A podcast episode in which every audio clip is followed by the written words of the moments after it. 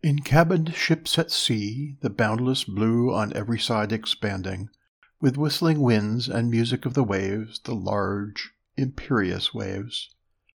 Or some lone bark buoyed on the dense marine, where joyous, full of faith, spreading white sails, she cleaves the ether mid the sparkle and the foam of day, or under many a star at night.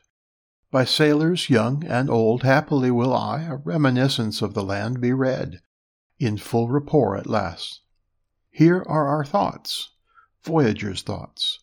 Here not the land, firm land, alone appears, may then by them be said, The sky our reaches here, we feel the undulating deck beneath the feet, we feel the long pulsation, ebb and flow of endless motion. The tones of unseen mystery, the vague and vast suggestions of the briny world, the liquid flowing syllables, the perfume, the faint creaking of the cordage, the melancholy rhythm. The boundless vista and the horizon, far and dim, are all here. And this is Ocean's poem. Then falter not, O book, fulfill your destiny.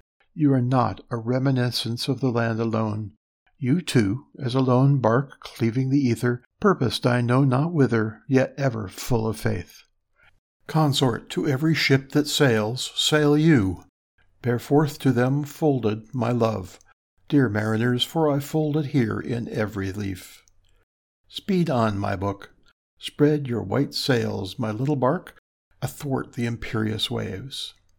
Chant on, sail on, bear o'er the boundless blue from me to every sea this song for mariners and all their ships. Walt Whitman.